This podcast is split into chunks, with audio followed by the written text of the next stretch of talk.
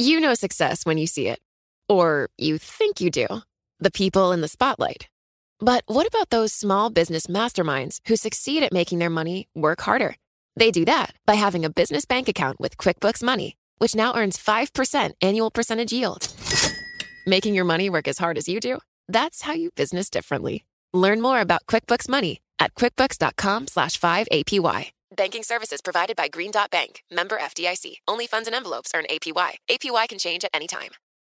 Collaborate for a greener future at the Bloomberg Green Festival, a groundbreaking celebration of the thinkers, doers, and innovators leading the way. From design and culture to technology, science, and entertainment. Hear from inspirational speakers and immerse yourself in climate solutions. July 10th through 13th in Seattle.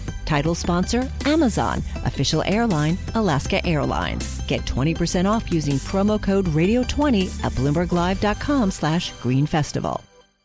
Now it's time for our daily Bloomberg Law Brief exploring legal issues in the news. And today, Bloomberg Law host Greg Stohr discusses a court decision in Texas blocking the state's plans to punish so called sanctuary cities if they provide help to immigrants living in the U.S. illegally.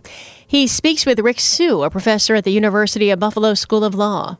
Rick, why did Texas pass this measure? What did it say it was trying to accomplish? Uh, more specifically, it's trying to go after so-called sanctuary cities. And of course, this issue of sanctuary cities, though not necessarily new, has really sort of taken on front stage in the immigration debates in recent years.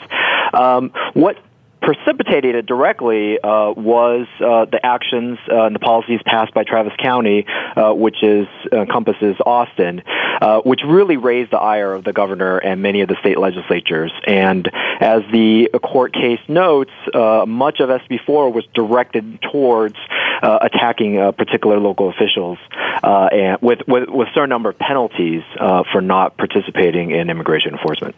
Rick, let's talk a little bit about the specifics of this ruling. Uh, what would you say is the most important part of it?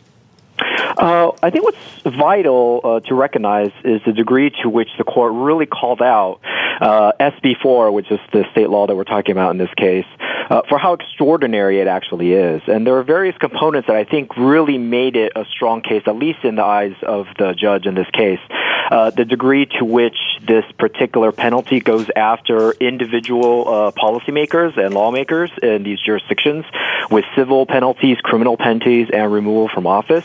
Uh, along with the fact that uh, it, it, really removes a lot of discretion and gets us back into the debate of whether or not the local and state governments have the power to enforce civil immigration laws, uh, especially in light of the fact that uh, many of the requests made by the federal government lack um, uh, uh, probable cause uh, to issue a warrant, which is traditionally the constitutional requirement for local law enforcement to arrest and then detain someone in custody. That's Rick Su, a professor at the University of Buffalo School of Law, speaking with Bloomberg Law host Greg Stohr. And you can listen to Bloomberg Law weekdays at 1 p.m. Wall Street time here on Bloomberg Radio. That's this morning's Bloomberg Law Brief. You can find more legal news at BloombergLaw.com and BloombergBNA.com. Attorneys will find exceptional legal research and business development tools there as well. Visit BloombergLaw.com and BloombergBNA.com for more information.